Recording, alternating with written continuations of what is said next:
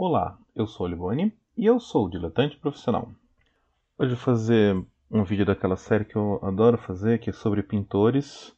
Para variar um pouco, eu vou falar de um pintor contemporâneo que está vivo e trabalhando.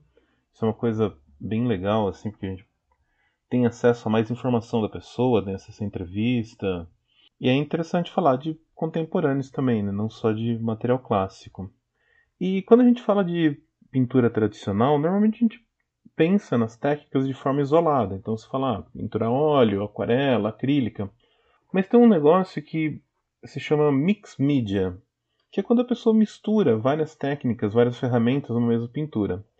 E ninguém representa mais o conceito de mix media do que um cara que chama Bill Sienkiewicz. O Bill Sienkiewicz, ele é hum, um artista principalmente de histórias em quadrinho. Ele é um americano, nasceu em 3 de maio de 1958. Ele, ele ficou muito conhecido pelo, pelo trabalho dele nas HQs, mas quando a gente fala, quando a gente pensa em pintor que trabalha em quadrinhos, normalmente a gente pensa nos artistas mais comportados, né, que nem o Alex Ross, o Esad, o Esad Ribic, que são artistas que é, fazem quadrinhos pintados, mas é aquela aquele visual bem mais tradicional, bem mais acadêmico. O Sienkiewicz já é um caso totalmente à parte. Ele tem um trabalho de fato alternativo, o que é muito interessante porque é um trabalho realmente diferente, é, há muito tempo inovador e até hoje é tão diferente e inovador que, que não se tem nada muito semelhante a ele, principalmente no mainstream. Né? Esse, é, esse é uma questão interessante, porque ele faz um trabalho diferente dentro de uma indústria cultural e dentro das maiores editoras dessa indústria cultural. Então, ele tem um trabalho de comercial, comercialzão, né, de grande alcance, mas que é muito alternativo. É claro que o, o Bill Sienkiewicz, Sienkiewicz não começou assim, todo alternativo, né? Ele nasceu nos Estados Unidos, é de família polaca, teve uma formação artística tradicional na, em Nova Jersey, na Newark School of Fine and Industrial Arts. E ele começou a trabalhar em quadrinhos bem cedo, já com 19 anos. Ele levou um portfólio para um diretor de arte da DC, o Vince Coletta. E como eles não tinham trabalho para ele lá, indicaram ele para o Jim Shooter na Marvel, que colocou ele para desenhar Cavaleiro da Lua e o Hulk.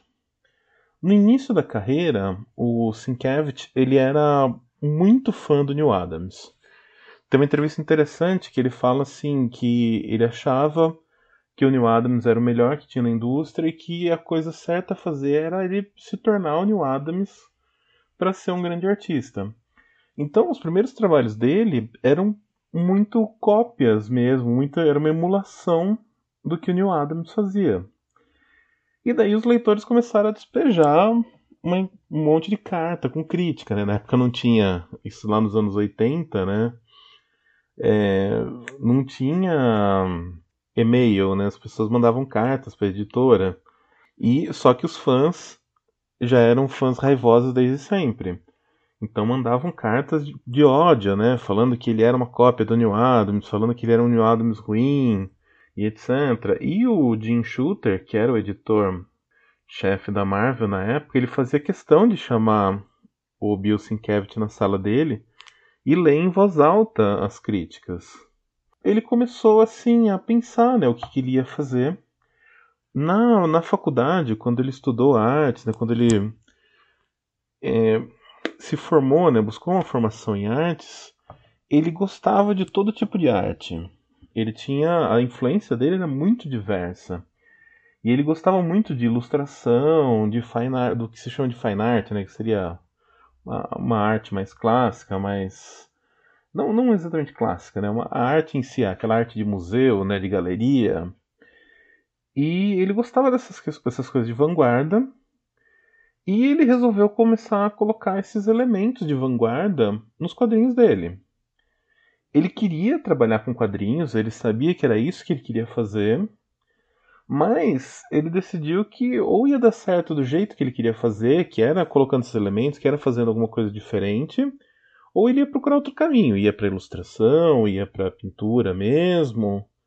Então ele foi tentando, aos poucos ele foi inserindo esses elementos que ele trazia do que ele aprendeu em pintura, do que ele via de referências de ilustração de vanguarda, e ele foi tentando ter mais controle do roteiro, ter mais controle da, da história que era contada. Ele recebia o roteiro e ele queria colocar algo que fosse dele. Ele não queria simplesmente ficar decupando quadros e ficar, transcre... ficar fazendo o desenho exatamente que o roteirista criou, que o roteirista planejou, né?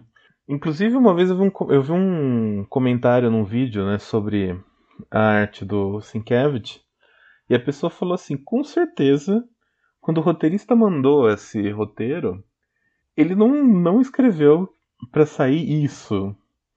Porque o que saía da arte do Sienkiewicz era uma coisa tão diferente, tão anormal, tão incomum, que é pouco provável que o roteirista tivesse, assim, pensado que seria possível criar algo daquela forma, né? Quando o Bill Sienkiewicz começa a colocar esses elementos diferentes lá no Cavaleiro da Lua, que era o quadrinho que ele desenhava para Marvel.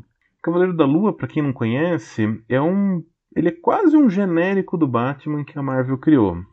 E a arte do Bill Sienkiewicz foi justamente o que ajudou a dar uma descolada nessa imagem, a dar uma transformada nesse personagem para ele deixar de ser um mera, uma mera cópia do Batman e ganhar até uma característica psicológica, uma característica diferente, própria, que transformou o personagem em outra coisa.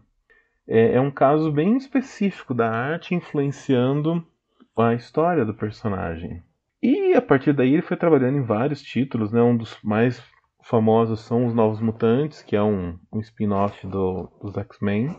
E ele trabalhou em vários títulos da Marvel, da DC, fez várias coisas. No final dos anos 80, ele faz uma parceria importante com o Frank Miller, que é Electra Assassina, que é um quadrinho fantástico, assim. É, é, é, aquele tipo de coisa que é um clássico instantâneo, assim. Porque o roteiro do Frank Miller, para um personagem criado ali para o Frank Miller, com uma ideia bem livre, e eles eram amigos, eles eram parceiros, então o roteiro é pensado para ter essa arte do Bill Sienkiewicz que é toda de vanguarda, que é toda inovadora, toda diferente. E eles também fazem uma outra série do uma outra história do Demolidor, que é o Demolidor Amor e Guerra, né, uma graphic novel também fantástica, que tem ali o, o rei do crime no centro da história. E é, são histórias fantásticas, são histórias icônicas, são histórias que até hoje são lembradas e reimpressas e vendidas a lista de quadrinhos que o Bill Sienkiewicz trabalhou né, ao longo desses anos, tanto como artista principal, como capista, é uma lista infinita, né? E ele tem um trabalho vigoroso, assim, como ilustrador para diversas mídias. Ele recebeu um prêmio por fazer o design dos personagens e animação de um desenho que chama Onde no Mundo está Carmen Sandiego, que é inspirado naquele jogo de videogame, só que a versão de 1995, não essa mais recente que a Netflix fez. É interessante que, assim, quando a gente pensa em quadrinhos, normalmente é um trabalho mais industrial, mais separado as etapas. Então você tem uma pessoa que faz o desenho, você tem uma pessoa que faz a arte final, você tem uma pessoa que vem e faz a cor, você tem uma pessoa que faz é, a edição, várias coisas. O Bill Sienkiewicz, ele tem um trabalho peculiar porque ele tinha o um controle total da arte. O trabalho dele ele entregava pronto, não passava por um arte finalista, não passava por um colorista. Ele já entregava um produto pronto, então é um trabalho mais demorado, é um trabalho mais específico que não é esse produto de linha mensal que, que as editoras despejam no mercado todo mês. É um trabalho bem diferenciado mesmo assim, ele também fazia esse outro trabalho mais industrial, né? Como fazer arte final para outros desenhistas e etc. Algumas características do trabalho do Bill Sienkiewicz que eu acho importante levantar, assim, é, antes de mais nada, assim, eu queria dizer que eu sou um fã absoluto do Bill Sienkiewicz. É uma coisa assim não é, vamos dizer assim, falar, ah, você gostaria de desenhar como ele, gostaria de pintar como ele, não é o tipo de coisa que eu acho que é, eu gostaria, não é o tipo de coisa que eu acho que eu tenho interesse em conseguir, nem sei se conseguiria.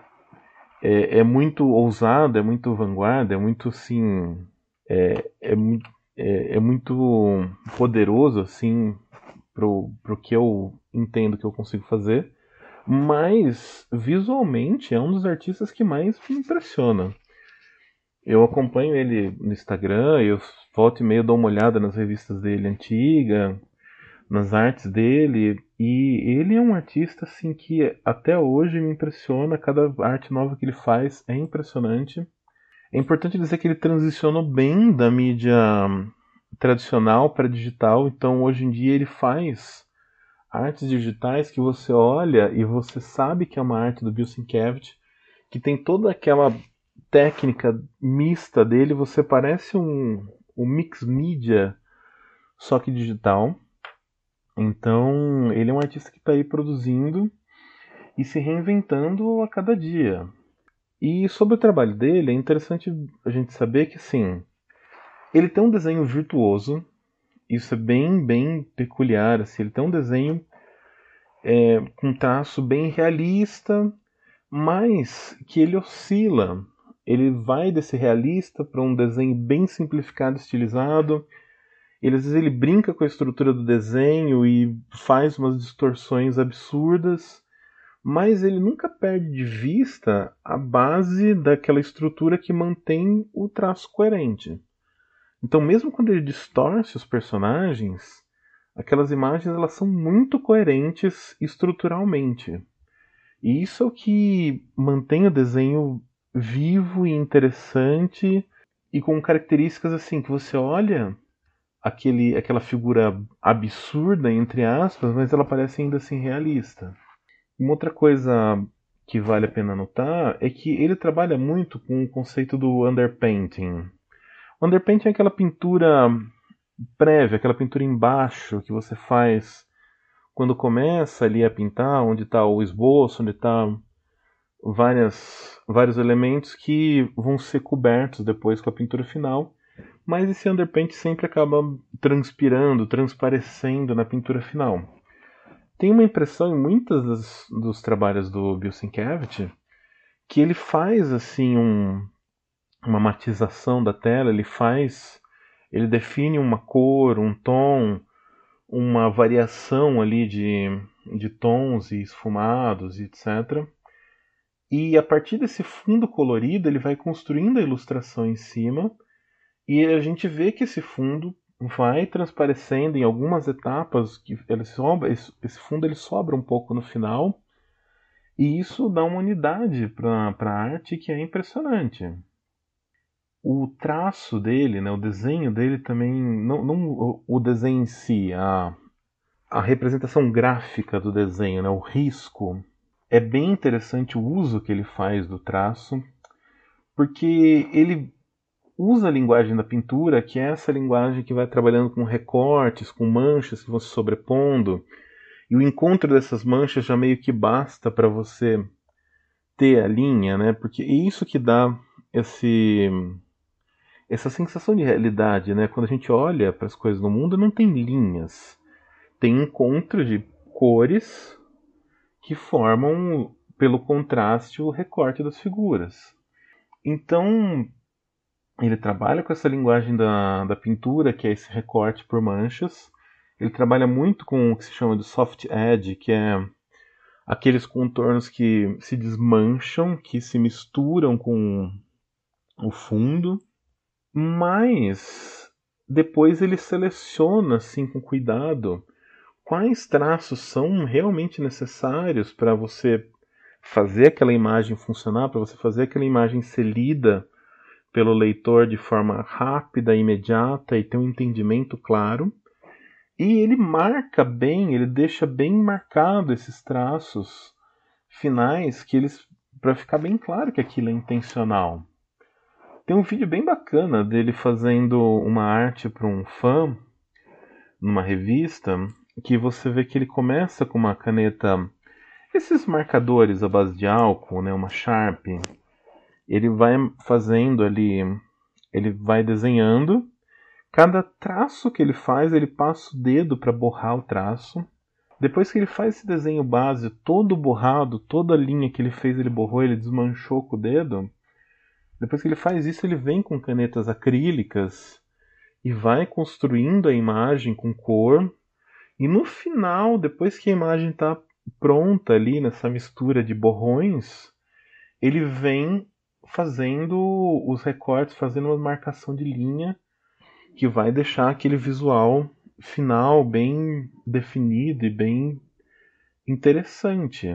É interessante também que assim muita gente reduz né, o trabalho dele a, a esses recursos, ao respingo de tinta, a fazer colagens, a colocar os borrões.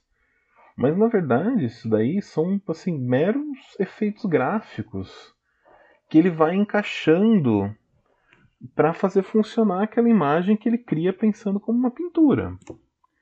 Então ele tem uma, uma série de recursos que obviamente não usa em tudo. Às vezes ele alguém fala, ah não, mas coloca aqueles seus respingos aqui. Ele fala, não, isso não funciona aqui. Ele sabe quando ele vai usar cada uma dessas ferramentas que dão esse visual caótico, mas que mantém a arte funcionando. E isso é muito importante. E é interessante que, assim, ele.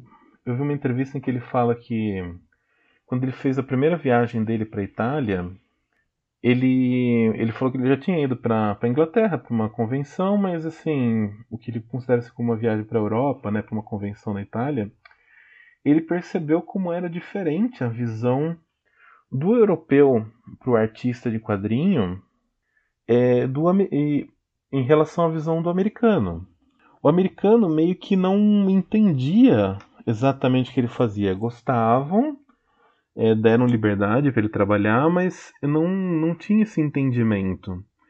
Quando ele chega na Itália, ali, quando ele chega numa convenção europeia, ele meio que é idolatrado, assim, porque ele está fazendo uma coisa que os caras acham sensacionais, e os caras entendem, os caras acham demais o trabalho dele. Então ele, ele chega a falar que ele acha que ele virou artista num país errado, né? Porque o ideal seria ele ser um artista europeu. É, uma outra questão importante para falar nesse, nesse, trabalho de quadrinhos é que o Bill Sienkiewicz ele não se limita a fazer capas. Porque normalmente a gente tem uma tendência a, a pensar que esses artistas mais ousados eles ficam só na capa, que é o lugar que cabe uma ilustração, que é o lugar que cabe algo mais parecido com uma pintura, cheio de recursos diferentes. A gente pode lembrar, por exemplo, do Sandman. O Sandman, aquela HQ do Neil Gaiman, ela tinha capas brilhantes, capas ousadíssimas, capas lindas, feitas com fotografia de madeira, objetos. Era uma coisa sensacional, um trabalho do Dave McKean. Mas quando você abria a revista, ela tinha uma arte bem tradicional, com rodízios de artistas bem médios. Então a ousadia toda do, da arte do Sandman se limitava à capa. O Bill Sienkiewicz, ele é ousado, assim, do começo ao fim da HQ que ele faz, quando ele faz a HQ inteira. Eu estava folhando hoje cedo para fazer esse vídeo Electra Assassina, e é impressionante como numa página ele trabalha uma diversidade absurda de técnicas. Ele tem uma pintura mais esfumada, ele tem um desenho realista, ele tem uma coisa em carvão, ele tem uma coisa em giz, e ele tem colagem, e tudo isso funciona dentro de uma narrativa.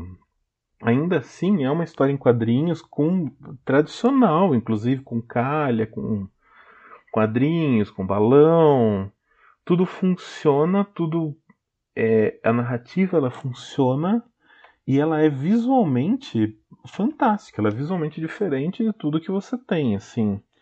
Cada página é um espetáculo à parte e você vê que é pensado uma paleta de cores que dão um tom para a página como um todo. A página, apesar dela ser uma coleção de é, pequenas artes montadas, ela é uma coleção de pequenas artes montada em cima de uma arte fantástica por si. Vale muito a pena é, se você achar aí em sebo, alguma coisa assim, uma edição de Electra Assassina. É, é, uma, é uma HQ fantástica, uma HQ maravilhosa mesmo para ver. Enfim, Bill Sienkiewicz é um artista bem, bem legal. Procurem sobre ele. Eu vou deixar o link do Instagram dele na descrição do vídeo, ali no post no site. Além desses vídeos sobre artistas, eu tenho mandado uma, uma newsletter para o pessoal. Quem quiser se inscrever, o link está embaixo, getreview.com/olibone, mas vocês pegam o link aí para se inscrever. Nessa newsletter, entre outras coisas, eu falo toda semana sobre um pintor e eu, diferente dos vídeos que eu conto a historinha do pintor e eu falo de forma mais geral sobre o trabalho dele, eu pego artes específicas e faço comentários mais específicos sobre essas artes. Então, se você gosta desses vídeos, você provavelmente vai gostar dessa, dessa newsletter, que tem outras coisas além disso. Então é isso. Obrigado por ouvir, obrigado pela paciência. Até mais.